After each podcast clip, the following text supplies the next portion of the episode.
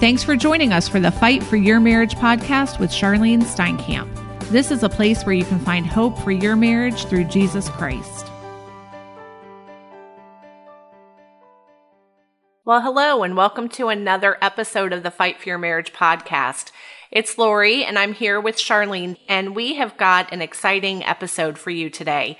We know how much you all enjoy hearing testimonies of couples who have had their marriages restored, and today we're going to bless you with another testimony. Our guests today are Koji and Deana Bell, and they're the executive directors of Covenant Keepers Ministry. And our relationship with Covenant Keepers goes back well over 20 years.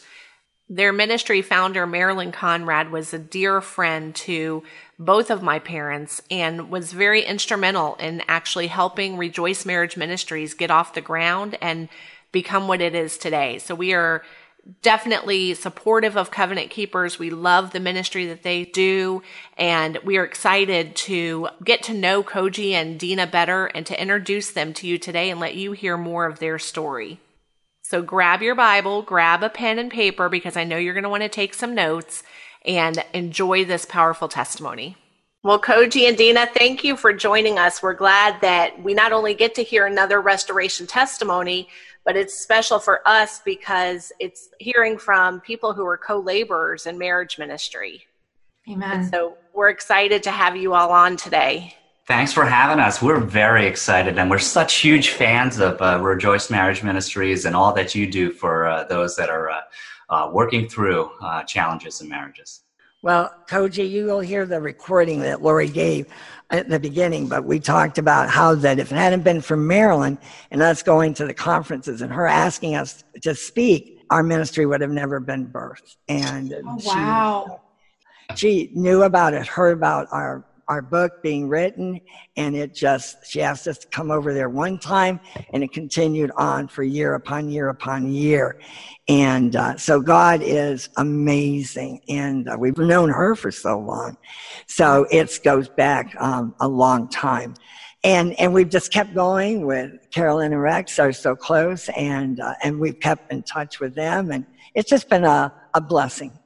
Well let's talk about marriage. Koji and Deana who wants to start and tell me a little bit about your early married life and what did it look like? Sure. Uh, yeah, I can. I can get started. Yeah. Um, when I look back, way, way back to um, uh, to how we really just first met, um, uh, we were blessed in that uh, we uh, met uh, early in college, in undergraduate college, and um, had a, a long courtship and. Um, we, uh, while at that time, uh, I'll speak for me, I was not, uh, while raised in faith, going to church, I was not in relationship with Jesus. So um, I probably could check the box that perhaps I was Christian, um, but I really didn't understand what that meant. Um, so um, as we grew in our relationship, we got married young and started life like most uh, uh, couples would. Uh, and uh, uh, when I think about the early parts of our marriage, there was this uh, pattern that really set a path, uh, uh, and not a healthy path, by the way, into our marriage that started to um, that will establish as a, as a problem.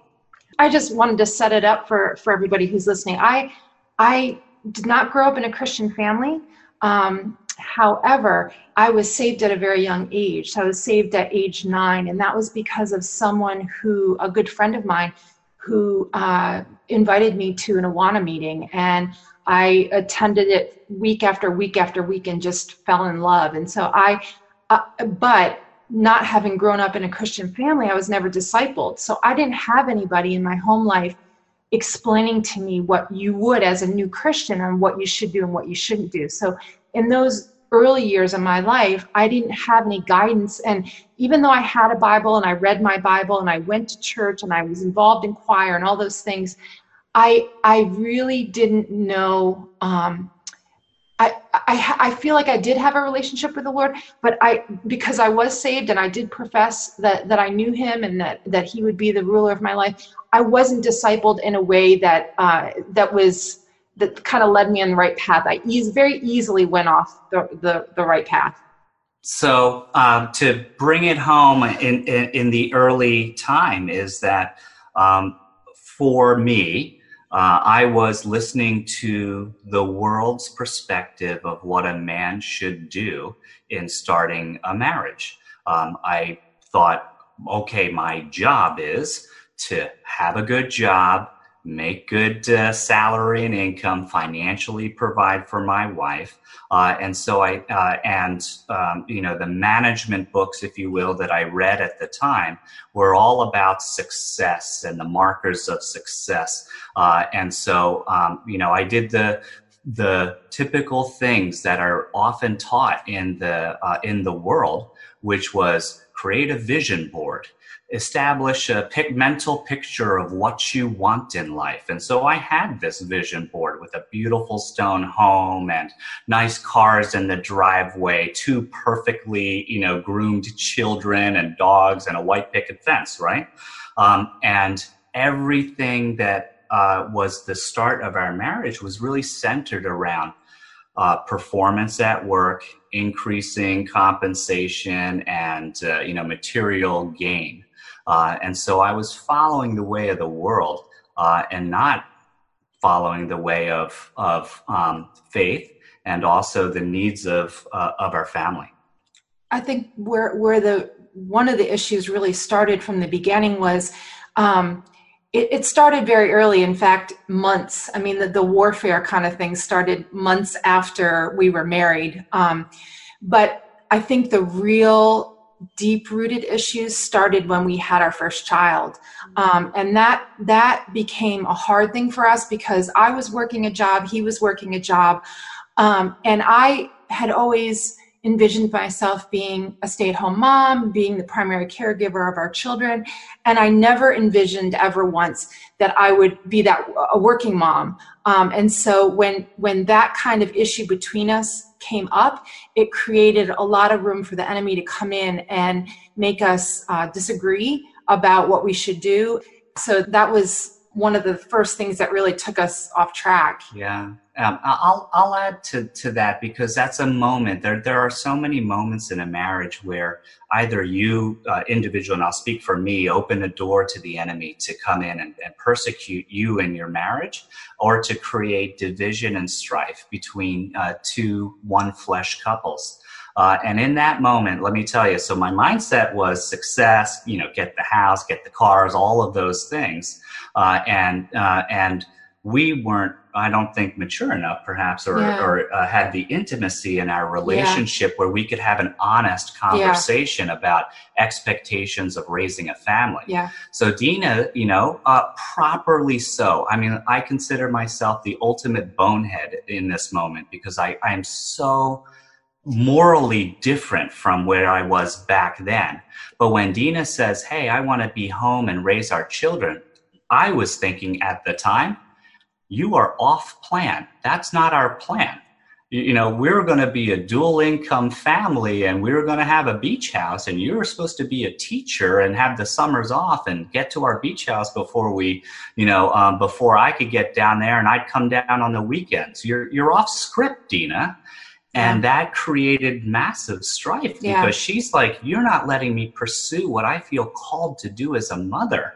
And I'm like, you are not supporting me, wife, in our plans that we built together was was like the lie that I was listening to at the time. Yeah.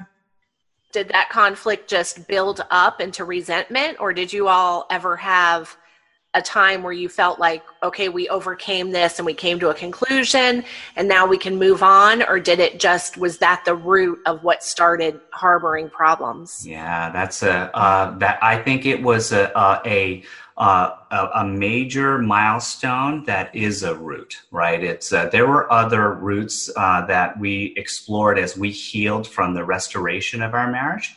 Um, but um, I found that that was the beginning of a, of a just a complete um, divergence mm-hmm. of yeah. of uh, of philosophy. You know, yeah. we would have called it back then. Uh, and so there was a building of resentment where you know I was not uh, treating Deana and honoring her as a stay-at-home mother and cranking up the value of who she is in God as a stay at home mother. To me, I kept thinking, okay, this is temporary. Maybe after a year or so, she'll put, you know, the kids in daycare and go back to work and we'll get back on plan. Uh, and uh, um, and then as that time went by, that wasn't happening, and so I was probably harboring resentment in the process. And what I found, and you know, I don't want to speak for you, but you know, maybe you could share the yeah. perspective of I was on the road and mm-hmm. traveling for business. I was on my plan. Again, I'll own it. My plan yeah. of increasing responsibilities and increasing stature in the business world. And, and so I was making a sacrifice in constantly traveling for business. And Deana was probably b- building some feelings there. Yeah. I mean, I, after I had, um, I don't know if there's a diagnosis for it, but um, after I uh, got pregnant with our with our son, who's now almost 21, um, I fell into a depression even before I had him, and then after I had him, I fell into a deeper postpartum depression that wasn't diagnosed for several months, if not longer, and um, and so that was it was really hard. It it complicated things by not having Koji around um, as much. I again, I envisioned us like taking care of the baby together and waking up at night together and you know having these wonderful moments and that that just wasn't happening for me and and part of me felt really guilty for not being able to uh, feel like I could uphold a job and be a mother at the same time. I felt extremely guilty about that. And so I just said to myself, well, I'm going to do this. I'm going to do whatever it takes. And because I didn't have a close relationship with the Lord, I didn't know that I could lean on him for those types of things. What I did do is I leaned on myself and my own my own will. And because I was already depressed, I didn't really have much to give. And so I just kept depleting myself, depleting myself, depleting myself until it ended in almost disaster. Yeah, yeah. So um, I want to paint a picture because there's probably somebody that's going to listen to this podcast.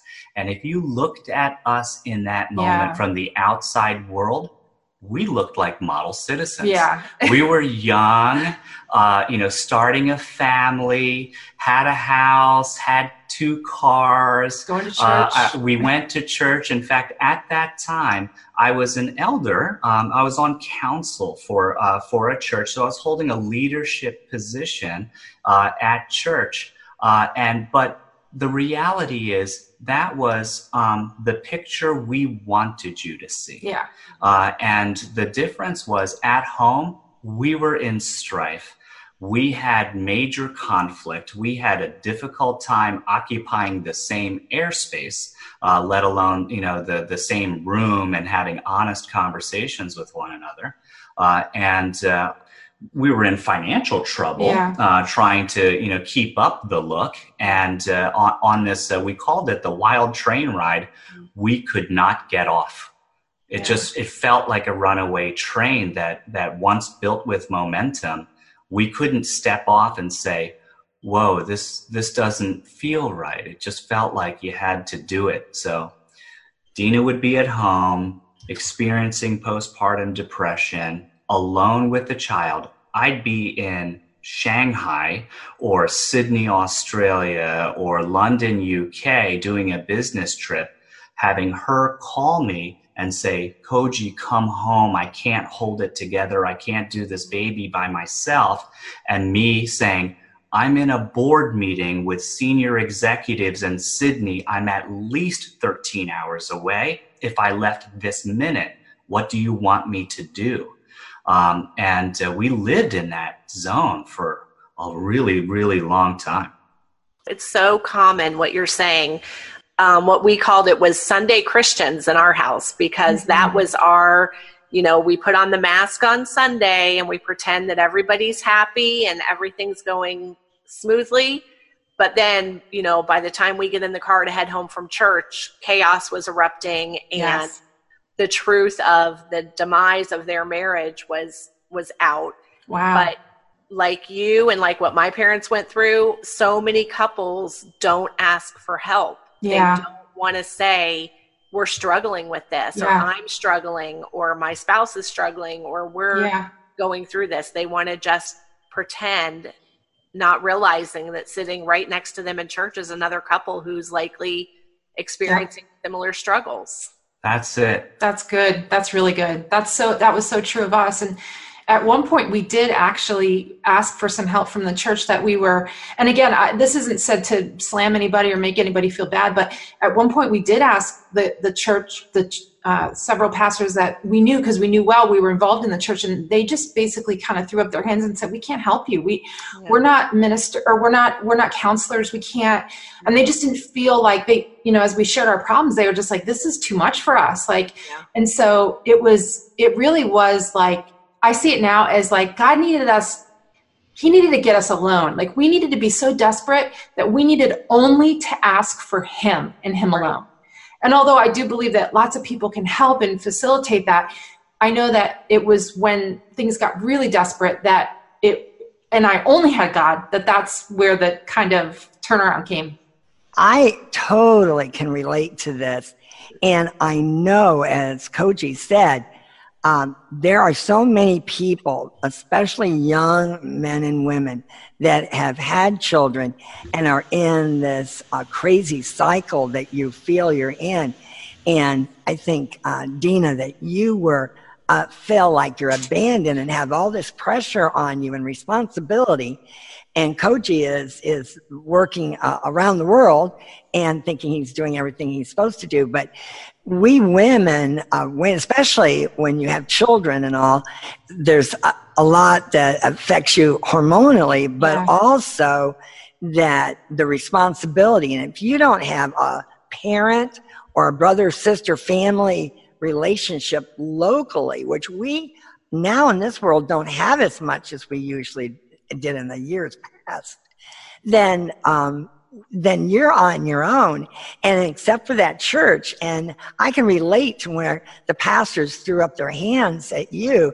Uh, boy, that's what they did with us also. Yeah. And so we actually went and uh, had counselors. And I do say to all of you, if your situation is beyond what a, a pastor says they can do, and if you can uh, get help or uh, whatever, counselors may, may be the answer but I can say when we get desperate, like Adina and I did, yeah. then we turn to the Lord.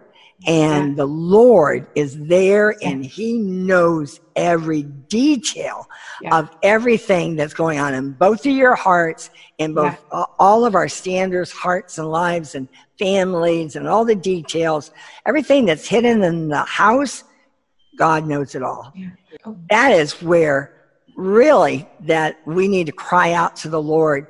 And if you haven't cried out to the Lord yet to say, help me, you know, search me, you know, show me the answers and through the word and through podcast and other people, then that's what you need to do today. Listen to what they're saying because this is so key that you need to say, you need help from somebody. Yeah. And it needs to be God's number one. And then number two, have somebody, uh, even a close friend. And I don't know, Deana, if you ended up having a close friend that came by you. I had a close friend at work that was a Christian and she just over her little few things and she came to me and said, can I talk to you privately? And she just said, Jesus is the answer. Yeah. And I want to be, I want to be your prayer uh, warrior and, and prayer partner for you. And I, at that moment, didn't even know that somebody would ever want to be a prayer partner with me. And she was so vital in our marriage and and she ended up meeting the other woman and was there when the other wow. woman's family, got baptized, and she w- was at the same church where Bob attended and the other woman, and she was down there with them and introduced herself. And of course, Bob knew her. Right. um, but, but, yeah, that didn't shake Bob up to get home yet. But uh, so anyway, but I just want everybody to understand put yourself in, and even men, think about where your wife may be or yeah. if this were triggers that happened in your marriage you didn't even realize what your wife needed or vice versa but when men and women speak differently yeah. to each other and we really need to be transparent what happened when you felt like the pastor said, I can't help you? Did you feel like that was the end or did you keep searching for hope? Oh, that's a really, really good question. Um, I think I went in between both camps, both of like, there's no hope, there's hope, there's no hope, there's hope. I think the hope in me was was built on uh, knowing some of the word. And Charlene, I like what you said because I did. The Lord sent me an angel. She, he literally sent me my sweet Southern angel um, from Georgia. Um, I lived in Pennsylvania. So I, he sent me this friend that started pouring into me and loving me. And she would say things like, Well, this is a generational curse. And I, and I would be, I remember thinking, like, what is she even talking about? Um, and she poured into me uh, on a one-on-one basis and we prayed together we talked about things that i had never talked about anybody to anybody with about my marriage um, and so that really it, she really was one of the turning points the lord bringing her into my life. And she was a military mom a military wife. So our time that we were actually lived you know across the street from one another was very short very small. It was only a couple of years. And yet she's had that she's had years of impact on my life yeah that's yeah. the neatest part is it, to hear how god just puts them in yeah and then takes them away because ironically Vera was removed also from my life after after Bob came home. She moved, and that was I. I thought I would be leaning on her. Well, God yeah. didn't want me to be leaning on her. Okay, here you are, and then after, but she taught me so much about praying and and getting deeper into the relationship with the Lord personally. Yes, and into the Word. You know, a lot of us go to church and we can go even Wednesday nights, but we need to get into the word daily yes. with that personal relationship. Yes. Yes. It's a it's a it's a common theme of how uh, the Lord had sent um, people into our lives, and and yeah. individually, it's uh, you know as you talk about, I'm like, wow, that I'm I'm still blown away at His grace in doing that. Yeah. Um, your your friend, uh, you know, from uh, uh, from Atlanta, Susan yeah. Uh, I mean, what a blessing she was. Yeah. I mean, she was an absolute lifeline uh, for you in, in your personal support. Um, what you know, I think about that season because it actually gets even you know worse, if you will. So we were in strife and we were in struggling, and then uh, at that moment, uh, um, I had a, an accident. Um, so I was uh, um, driving home from working out, and I was hit by a drunk driver. Um, and it was a bad car accident, uh, and I was injured in the process and injured my back. Uh, and one of the things that happened along the way is just in, in treatment for um, an injured low back from that accident.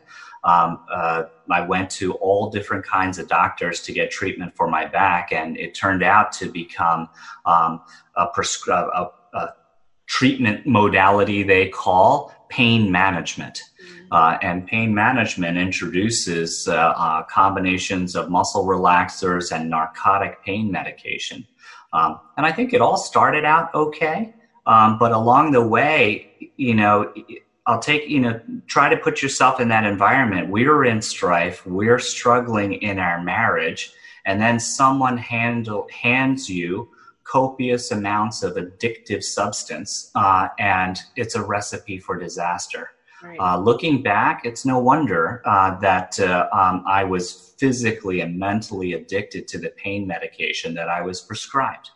Um, uh, and uh, and in that whole process, uh, that's really it, it, expanded the wedge in our marriage. You know, not only was I able to you know retreat physically from our marriage by doing business travel and other things that would keep me busy uh, uh, with the strife uh, now i could emotionally withdraw um, with uh, pain medication um, and so uh, that period especially when uh, when susan was ministering to you and discipling you in that process you know that really entered a, a, big season the sort of the peak of of the strife and Deana, back, did you know what he was facing at the time?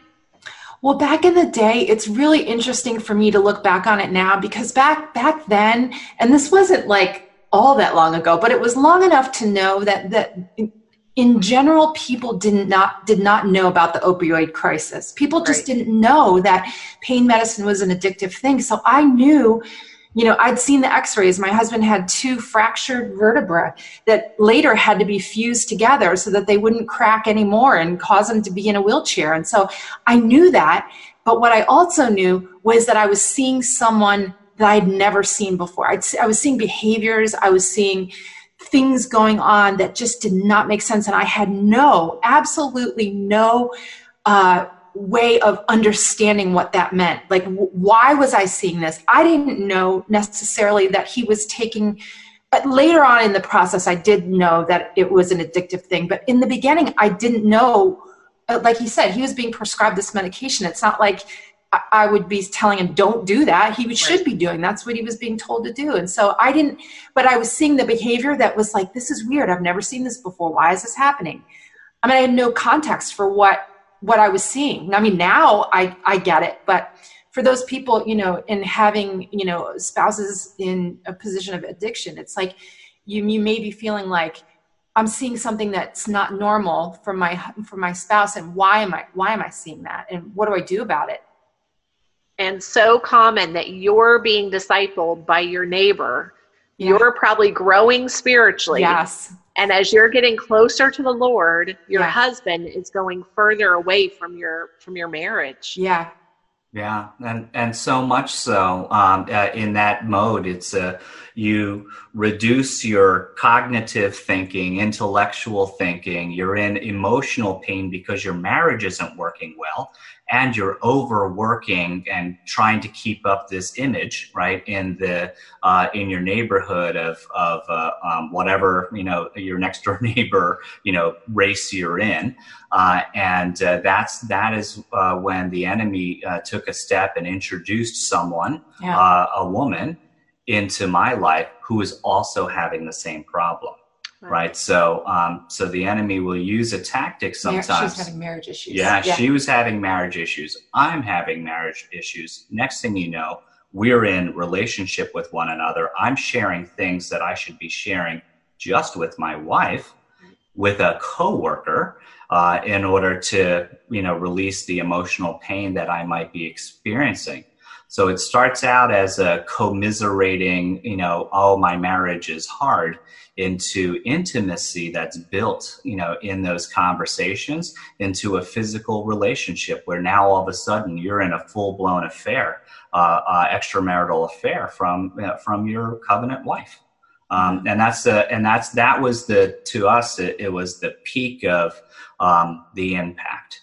Uh, that was the start of a, uh, separation and imminent divorce process. Um, uh, Deana found out, uh, and I fessed up, and uh, um, and um, we did something that uh, people who try to put on the perfect image picture uh, do. We swept it all under the carpet. Yeah. the enemy, oh, man, it's just sometimes you have to you just you have to look back and say, you know, the enemy enemy is not a dummy. He's not. The enemy is pretty smart in his tactics, and he says, "How do I take two people who are called by God someday in the future that we didn't know, right. and put them in a place of darkness and in secrecy, and oppress them so that they always carry this pain?"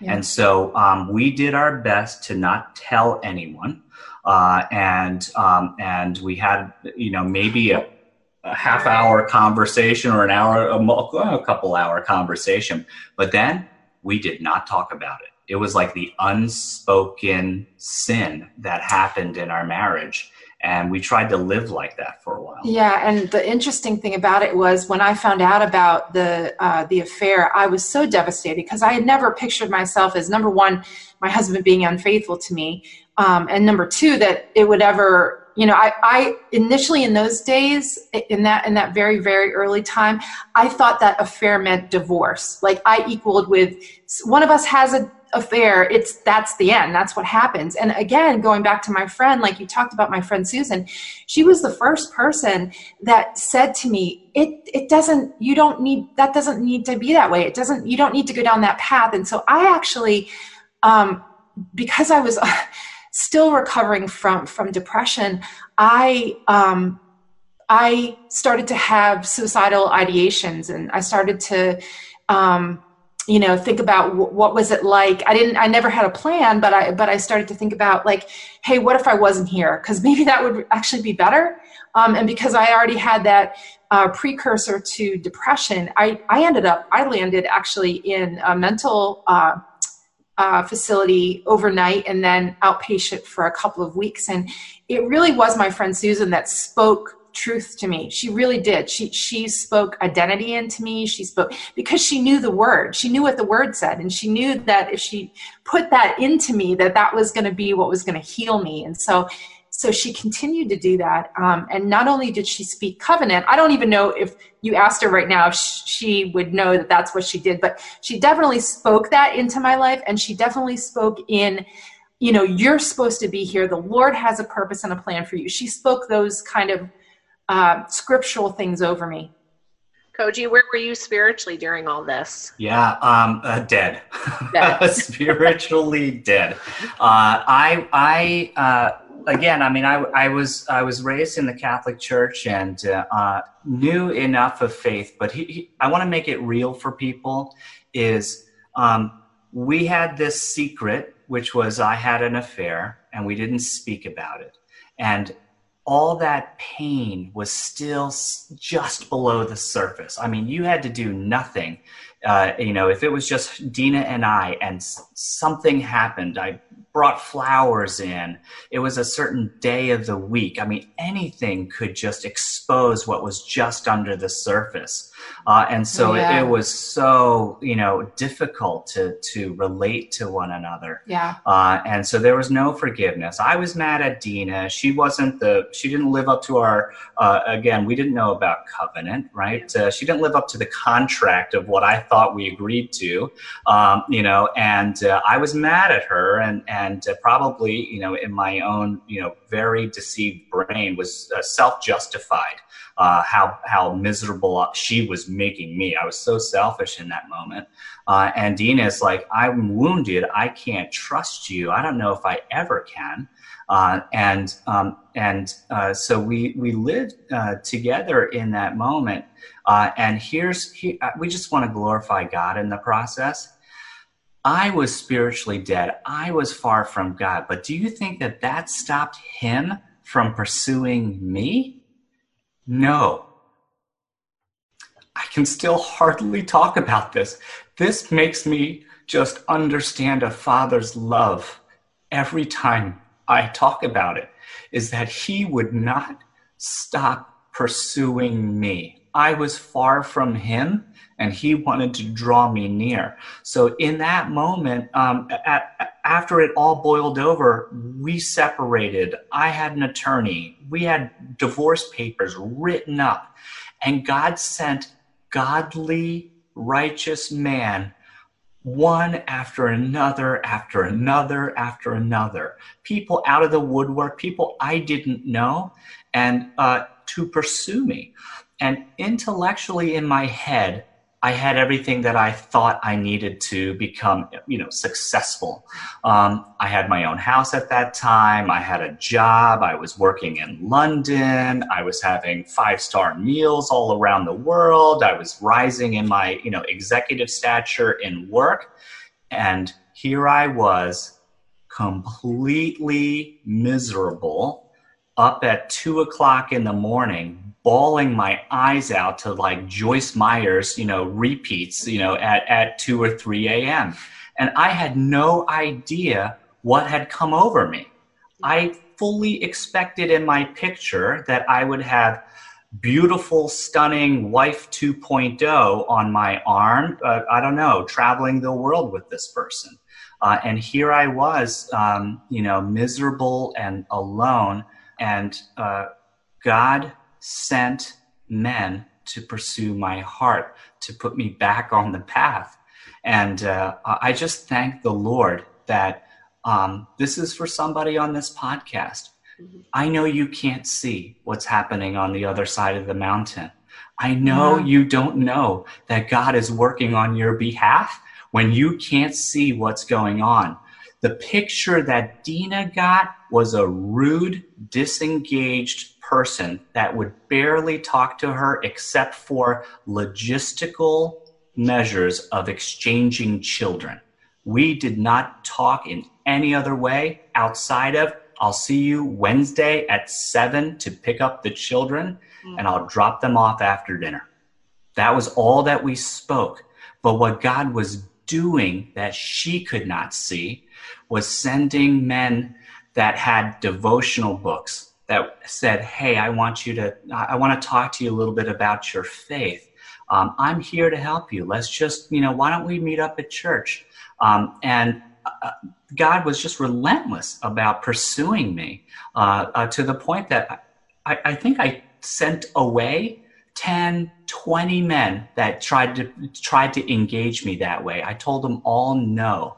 I was going to ask you if you were receptive to these. No, kind of not at all. I wasn't yeah. even close. I was the opposite, and and now I can look back, guys. That's a spiritual thing. It wasn't me, Koji, that wasn't receptive. It was the spirit that I opened the door to that was rejecting anything that uh, had looked like Jesus. Uh, and so these men were showing me the Jesus in them, and I was like, no, no, I am, uh, I'm on a, I'm on a mission here, and you're getting in my way. Um, but uh, God doesn't give up. He will leave the 99 to pursue the one. And guess what? your spouse is the one. Yeah, right. And he will keep going. Amen. Oh my goodness gracious. Bob would be able to chime in with you right now if he was here to say, oh. I know what it is to be pursued and keep, uh, and he would ignore and all the different ways that God kept speaking to him.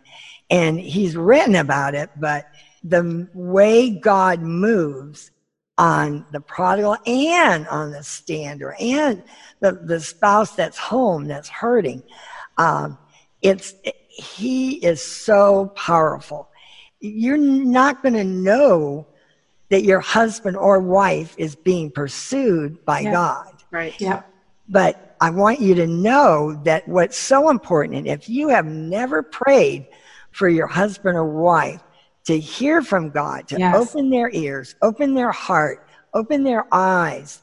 Uh, we that's what you can do yeah. is that with two ministries right here is that that's what we're praying every day. Yeah. And I think it's so important that Deana didn't have to be the one to go to Koji and to try to bang him in the head with the Bible. Yeah. So often we want to do that, but God was hearing her prayers yeah. and sending men who could minister to him. Even though he was rejecting them, those seeds were being planted all along the way. And that's what you can pray for your spouse is that God will send somebody. It doesn't have to be you. God can send a yeah. pastor, a mailman, a coworker, Amen. whoever to speak to them. Amen. He, he sent he sent all of the above, um, uh, and uh, and and um, here's a target for your prayers. And this is where um, uh, Rejoice Marriage Ministries and other Christian ministries can really help and come alongside you. Um, so many people that we end up ministering to and we talk to often say, "Hey, can you pray for my husband to X and X control his behavior, right? It's like you know to uh, to not do this and not do that. And uh, I'll tell you what, uh, I think that Deana at that time um, had uh, come into fellowship with the covenant keepers, and uh, really the the source of the prayers that were just ideal for me where I was at that moment was it wasn't uh, like you know Koji stop. Um, uh, doing you know such a uh, whatever I was doing at the time. It was really about um, about a prayer that was targeted to um, Koji. Will he come to know Jesus Christ? Right. Will he come into salvation? Um, if he's not sure, can he be, you know, born again and commit his life to Christ? Uh, and that's and, and, glory to God, that's precisely what happened. It's it started with a devotional book that I was willing to start reading, and then it turned into a, a scripture. I was, you yeah. know, going back. It's uh, um, Hebrews 11, 1. It was about faith, and I was just trying to understand. So Hebrews 11, 1 says, uh, "Now faith is confidence in what we hope for, and assurance about what we do not see." and um, I wrote that on my whiteboard. oh no, you, say, yeah, yeah you, you, should let me say it. I I wasn't seeing because this this is good for for somebody out there that's standing and. I, I came in to exchange the kids one day, and I had I saw no evidence.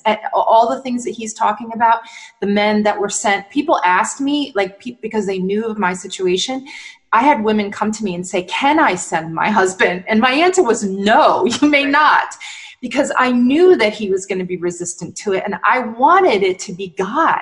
I didn't want it to, and, and again, I, I understand that those, God could use those people, but it really was quite um, shocking to me when I walked into his apartment and I saw on his whiteboard Hebrews 11 1 written.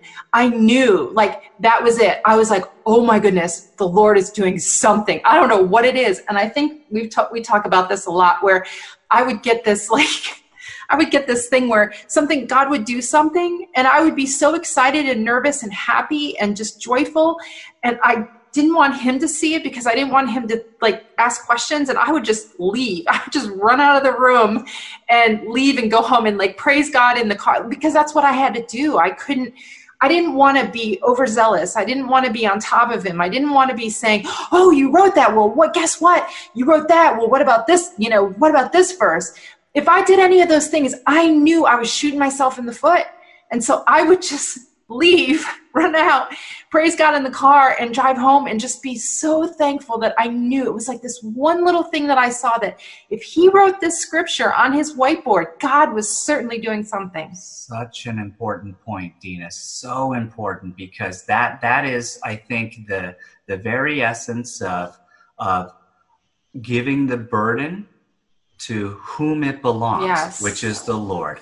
Right. So you could easily be baited into seeing, I see a positive, right? A positive signal that something is working.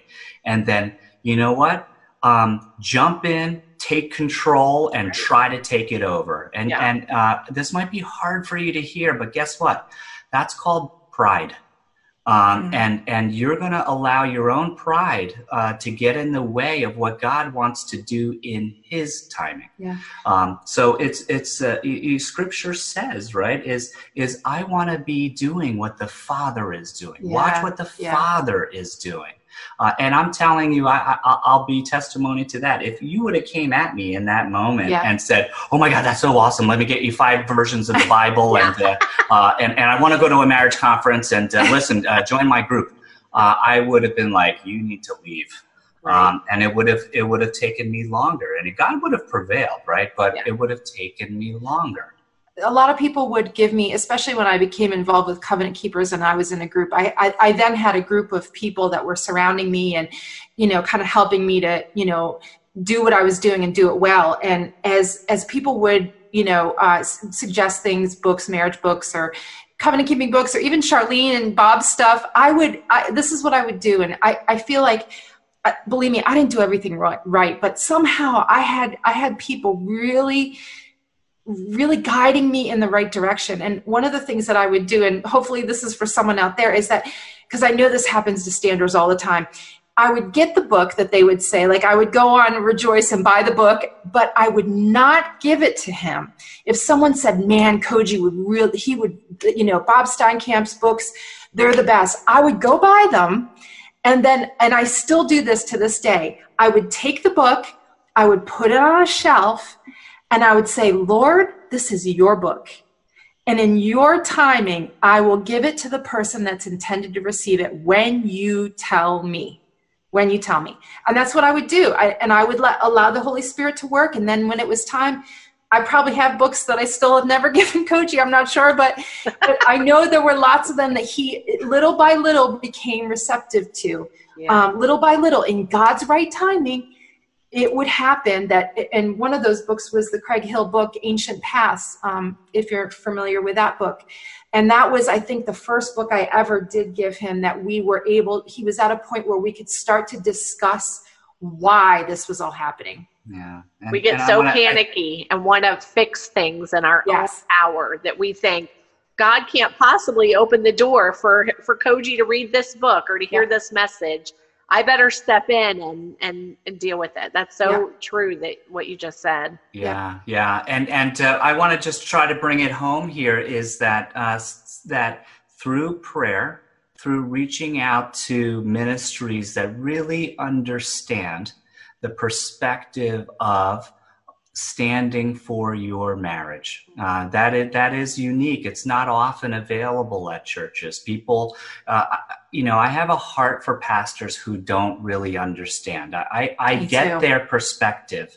Is they are trying to provide pastoral care in their heart. They're trying to minister to a hurting member of their church and, and they, they, and their solution is pain elimination. In the same way i was given pain medication to eliminate it they're trying to eliminate your pain by perhaps coaching you to move on and get on with life. And and it's just it's it's erroneous right? In the same way that uh, uh, uh, a, a doctor who prescribes you know ridiculous amounts of narcotic pain medication the outcome will be you'll be addicted to pain medication, uh, and uh, and also a pastor who's going to tell you to move on uh, and you know get happy with life.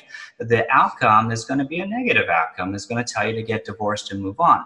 Uh, and so um, so in that uh, in that season, Deana found uh, Christian marriage ministries uh, like Rejoice, like Covenant Keepers, to be able to support her in her stand. And fast forward, you know, in my typical sort of jet setting way, I'm doing a kind of a rite of passage, uh, maturity, you know, birds and the bees weekend with my son, uh, and we're we're in Manhattan, and uh, um, it was actually a, uh, program. It's called Passport to Purity. Uh, I'm certain that uh, the call to salvation that started that program was designed for your teenage son or daughter to give their life to Christ. Well, guess who was doing that on the top floor of the Marriott Marquis in Manhattan? It was me. My son had already given his life to Christ. It was me who hadn't in a heart way. I was standing there, dropped to my knees, crying with the deepest guttural weeping that I could ever, I don't know that I'd ever have that again. Giving my life to Christ, saying, Oh my gosh, Lord, I had made a mess of my entire life, my wife, my children, my job. I, I just, I'm sorry. I give it all to you. I need you and only you in my life. And that was the start of our marriage restorations. I gave my life to Christ because I realized that I can't control it uh, and only through him and in him I could make progress. And uh, fast forward again, uh, uh, what was that like? Even less than six six months, twelve months from the, from that moment um, when I was saved to um, uh, to us going to church together on an Easter. Um, our marriage was restored on Resurrection Sunday. and I and I came back uh, to the house that I told Deana I would never yes. live in again. Amen. Isn't that amazing? Resurrection that, Sunday. That is an awesome day to get restore. Oh my yes. Goodness. Yes. That is awesome. What a testimony you have, Koji. How God got you up to be there, taking your son to uh, for him to learn, and how the Holy Spirit touched you, you were you were ready to be plucked and become yeah. a, a, child of God. Yeah. Amen. He's been working on you a long while, but I love hearing testimonies of the men and women that have the Damascus Road experience yeah. that is so you'll never forget it. And it will help so many people yeah. around the world and sharing what you what ha- happens and I, dear Stander, you're going to say, well, that was Koji, and you don't know yeah. my husband or, or my wife because you don't know where they're at. And we can say, oh, we've been there. We know. And, uh, and do not put a limit on the power of your Lord God. Yes. God can do anything. God created the heavens and the earth, and He sent His only Son, Jesus Christ, to come and walk the streets to share the gospel, to pick the disciples and and and lead the Holy Spirit with us. And you know, that is what we've got to get our eyes off of the problems and put it on the Lord and put it on God.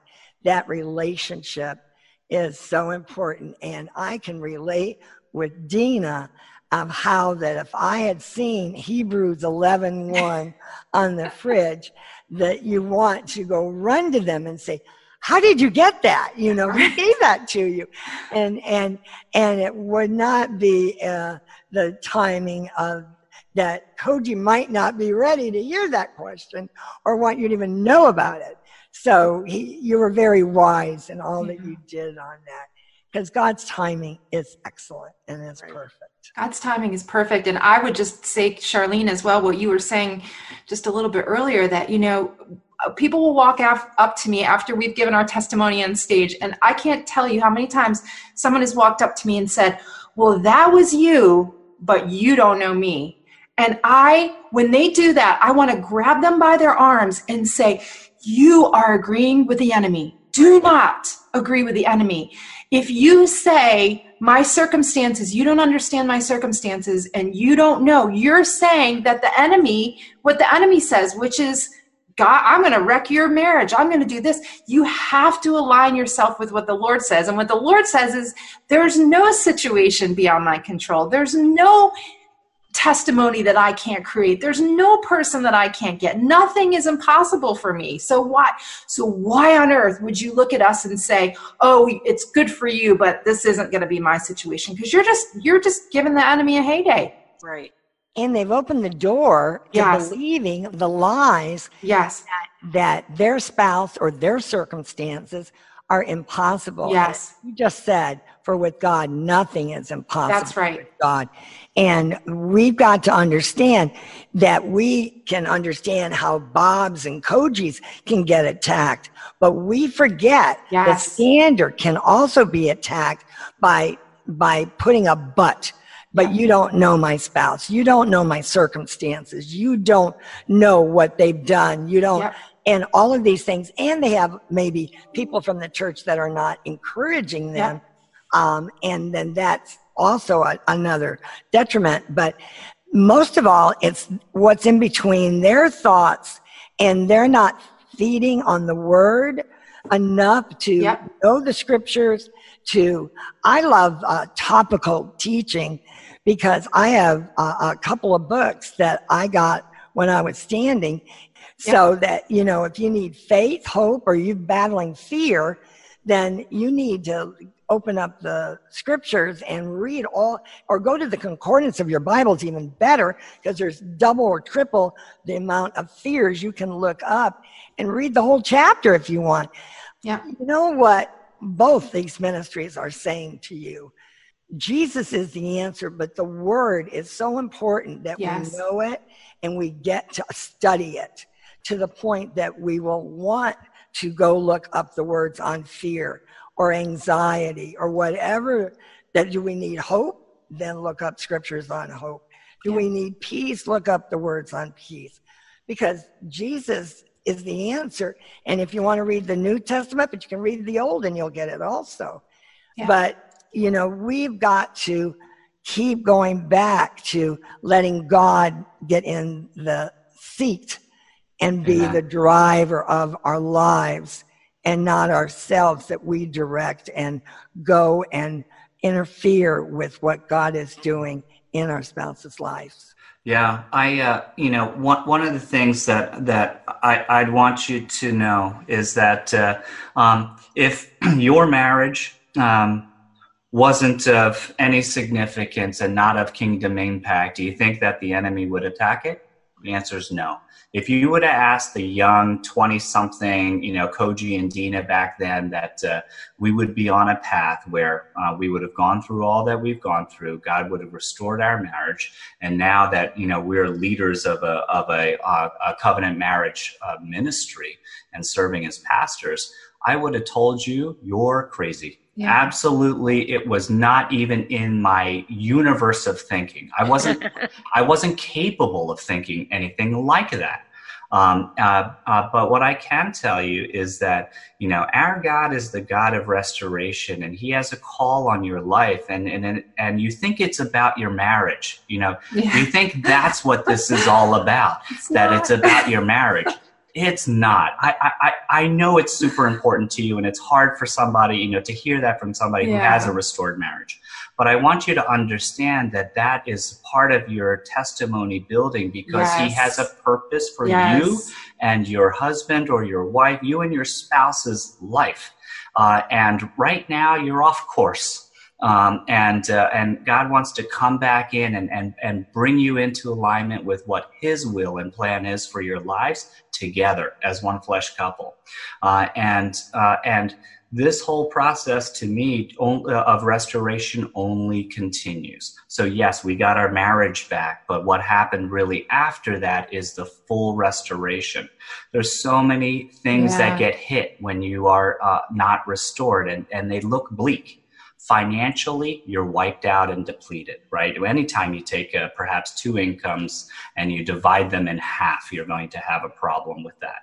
Uh, and uh, we were at the brink of homelessness. I'm I, i'm not joking. I'm not like making a uh, um, making something up. We were we were two weeks away from being evicted Absolutely. from our home. We were at the, you know, when you get a uh, uh, a mortgage foreclosure notice, you know, you get it On first in white, and then it comes in a, a yellow envelope. And I found out that it comes in also like a pink one, and then there's one after that, which is when you're on the teetering edge. you get a flame flaming red one with a you know with a, a certificate of uh, of delivery. And somebody like comes to your door and says i am like it's almost like serving papers. Yeah it was. Um, and uh, um, uh, and the Lord, as as we got on His will and path for our marriage, God restored all of that. Yeah. We had kids that really struggled emotionally with all the you know emotional fallout, and God came alongside our children and got them access to the ministry and support that they need, so they can uh, recover from their wounding yeah. of of um, of separation and divorce. So have faith. Um, uh, go back to that little whiteboard or the refrigerator. You know, uh, scripture that I had is you may not be able to see it, but God, um, have the faith that God is greater. He is bigger than your problems and your circumstance. And, and as Deana had shared, don't uh, um, dis, you know, like distance yourself or say you're not worthy by saying, but it won't happen for me. Your circumstance is not bigger than what God can do. Right. And if he does it for us, we were nobody, just like how you might be feeling. Who's who am I?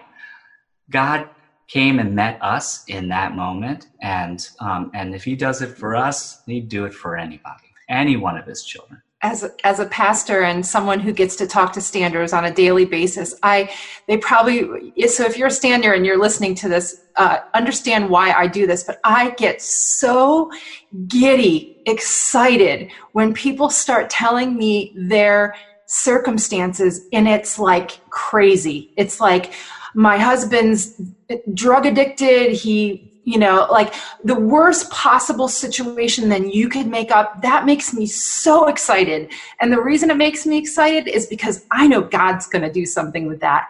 You, our world needs a picture of what it takes you know what it takes to bring two people back together and if it looks really crazy and dire don't you think that even non-christians are going to say hey something happened here there's a little something weird that you know that happened what is that and then as other people that aren't even Christians get to see this people that know us we know lots of people that aren't saved. And you know they look at our story and think wow like that's really crazy. And our story isn't even as crazy i don't i hate the word crazy but but it's not even as incredible as some of the stories i hear on a daily basis. I it makes me excited. So if you're in that desperate kind of um, situation like I know it's it doesn't feel any better for someone to say you know uh, laugh or giggle, but uh, but really it really is a holy thing that I experience. Like I just know in my heart God's going to do something in your situation because He can't possibly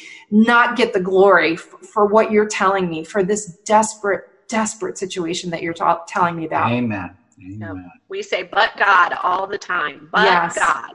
But God. Amen but God. Well, today, tell us where you're at today now. We're, we're restored and living in North Carolina, and uh, tell us a little bit about what's going on in your life today. We went through the process of healing. We spent a lot of time healing uh, going seeking out healing and you need healing. Um, and now w- once we've gotten it i don't think that we'll ever be healed until we meet the face of jesus. And so we're constantly working on that. Um, but we are in a place where um, you know we live in north carolina we're the directors of covenant keepers and who would have ever thought um, our kids uh, last year my daughter attended liberty university online school um, this year, hopefully, she'll be going to public school. My son will be a junior at Liberty University.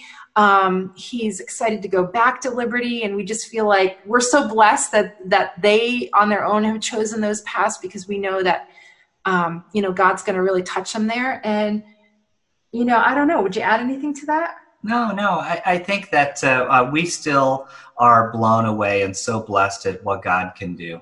Uh, and uh, here's the thing for us is when, when we were called um, uh, uh to uh, to covenant keepers in, in terms of leading the, the ministry, yeah. we served uh, as volunteers, leaders in the ministry as well.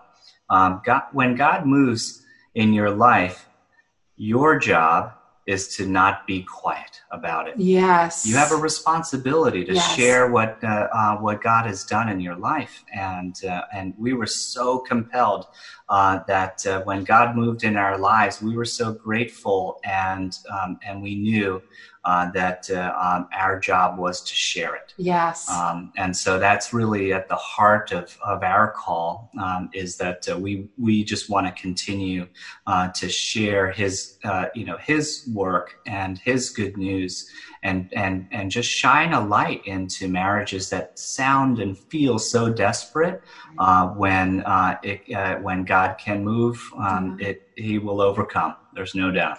I tell standers all the time, and, and, it goes along with what you guys do with the journaling.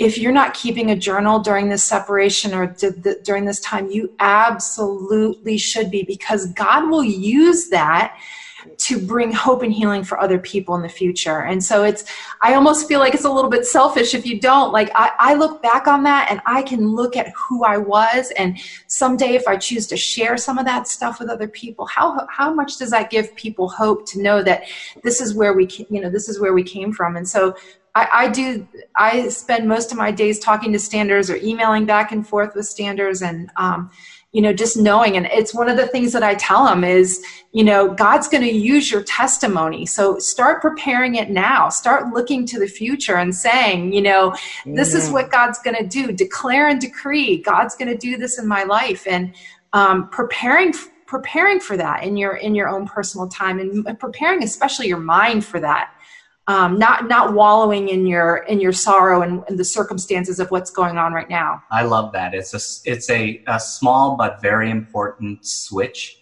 um, yes. of uh, not using the word if, but using the word when. Yes. Right. When the Lord restores my marriage, right. I'm writing this down so right. that I can share it again. Yeah. Amen. Yep. That's awesome. Well, I tell you, I, I get so excited. I love hearing restored marriages testimonies.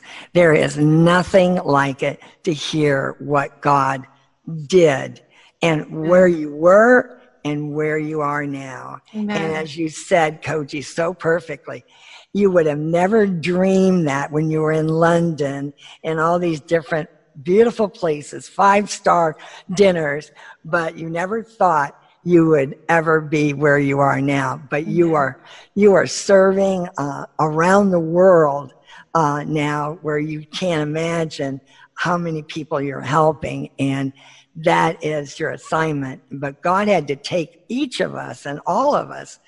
There is not an hour, and I think Deana will agree with me that we had to go through all of this learning experience and all of the tears and the cry, uh, crying out to the Lord.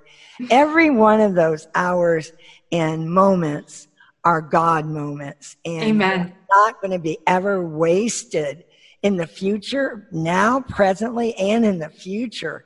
And that is, you can have that confidence as I can share with you that God will bring things to your mind that what you won't have thought of and on a phone call that all of a sudden, you know. God will remind you of something that was just happened to you at, at, at, a time. And you can relate to that person. I know because I do it all the time. And Koji, you are going to help so many people that have been successful and success was so important. But now you, God has got you right where you are and you're going to, you're going to be successful for the Lord's kingdom. And yes. wow. That is, Amen. and Amen. and your God, and your boss is God. you know? Yes, the best boss to have. Uh, what a boss to have! It has been an honor and a pleasure to hear your testimony in detail, and we are just thrilled that you uh, have come and shared with this with us because I know you're going to bless so many, many other people.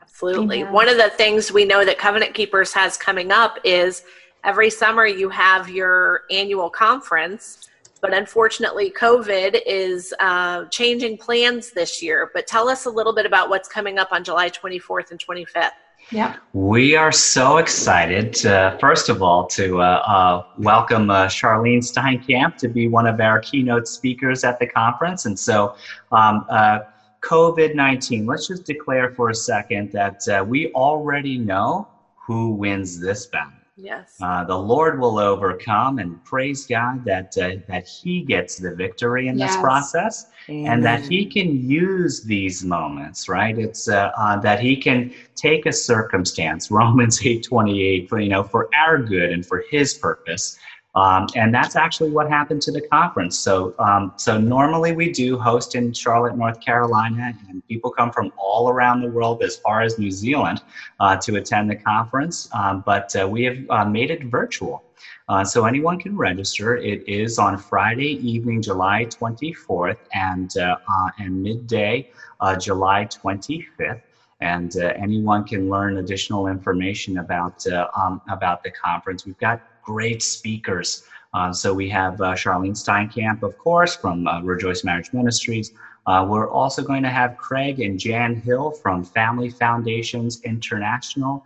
Uh, we have uh, Mark and Maureen Sandford from Elijah Rain Ministries. Many, many will know um, the Elijah House Ministries. this is a second generation from that. and we have some powerful testimonies that'll be shared there, along with Paul and Cynthia Beck. Uh, they're a wonderful couple from uh, from Washington State. But what's really neat about their uh, testimony is that it's uh, it is not the uh, uh, the testimony style, if you will, that Deana and I shared today. it is the perspective of the of the wife, wife who was the prodigal, yeah. and and the husband at home did something so extraordinary that could only be from God Don't that just totally changed the perspective of what yeah. it means to do a stand. Yeah. I mean, it is really it, a radical move that um, it'll just change your perspective. Um, you have so, to hear them because they he really did do something that I don't know that 99% of the people that I've ever met would ever do. And, and Paul did something quite amazing to stand wow. for his marriage. Yeah, and the only hint I will give you is that he calls it the Hosea approach.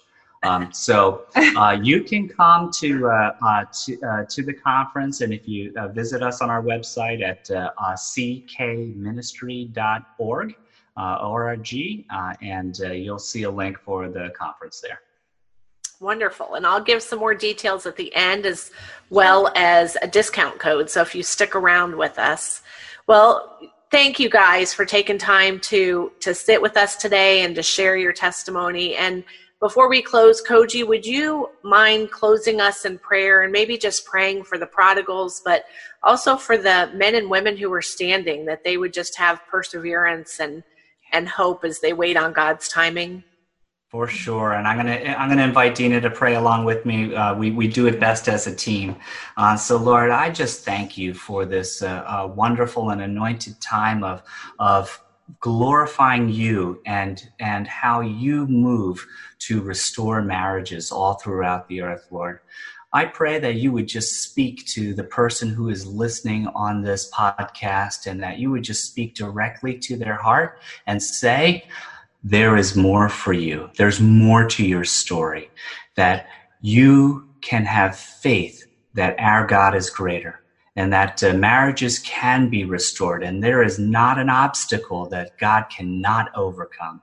And so, Lord, give them the faith to persevere through the process that even though they may not be able to see what is happening on the other side of the mountain, that you, they would have the faith that you are moving in the prodigal's lives. And let us be a testimony that that happens and that uh, that can be a source of encouragement. And that uh, as we all draw nearer to you, that your truth that's in the scripture will set us free and restore marriages so that families, husbands and wives, relationships with children and finances and jobs can all be restored so that we can be on your path and your call in our lives.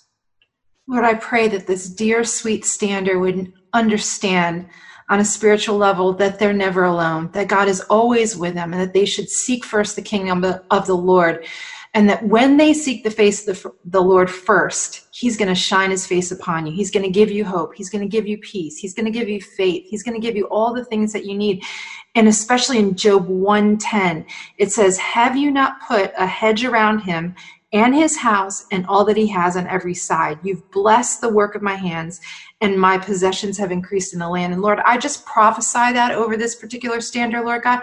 I pray that they would know that they are protected by the Lord, that they are set aside for the Lord's purposes, and that and they can walk in faith knowing that they're protected from the enemy, and that they when they seek the face of the Lord first, the Lord will shine his face upon them and give them peace. In Jesus' name I pray. Jesus Amen. Amen. Thank you for joining us today. I know that testimony was probably a huge blessing in your life, and I hope that you've walked away encouraged to know that God is able to resurrect the most vile situation. Nothing is too hard for Him. If you're interested in getting more information about the Covenant Keepers Conference, you can visit their website at ckministry.org, and we'll include a link in the show notes of this podcast where you can get 25% off if you're interested in registering for their annual conference, which will be July 24th and 25th. I know that it will be a blessing for you. Until next time, keep drawing close to God. If we can help you in any way, we invite you to visit the website of Rejoice Marriage Ministries at www.rejoiceministries.org. Thanks for joining us today as we proclaim that God heals hurting marriages. Divorce strikes families around the world, often with little notice. You can help us minister to these families with your financial gift. Visit rejoiceministries.org and help us teach men and women what Jesus can do for their hurting family.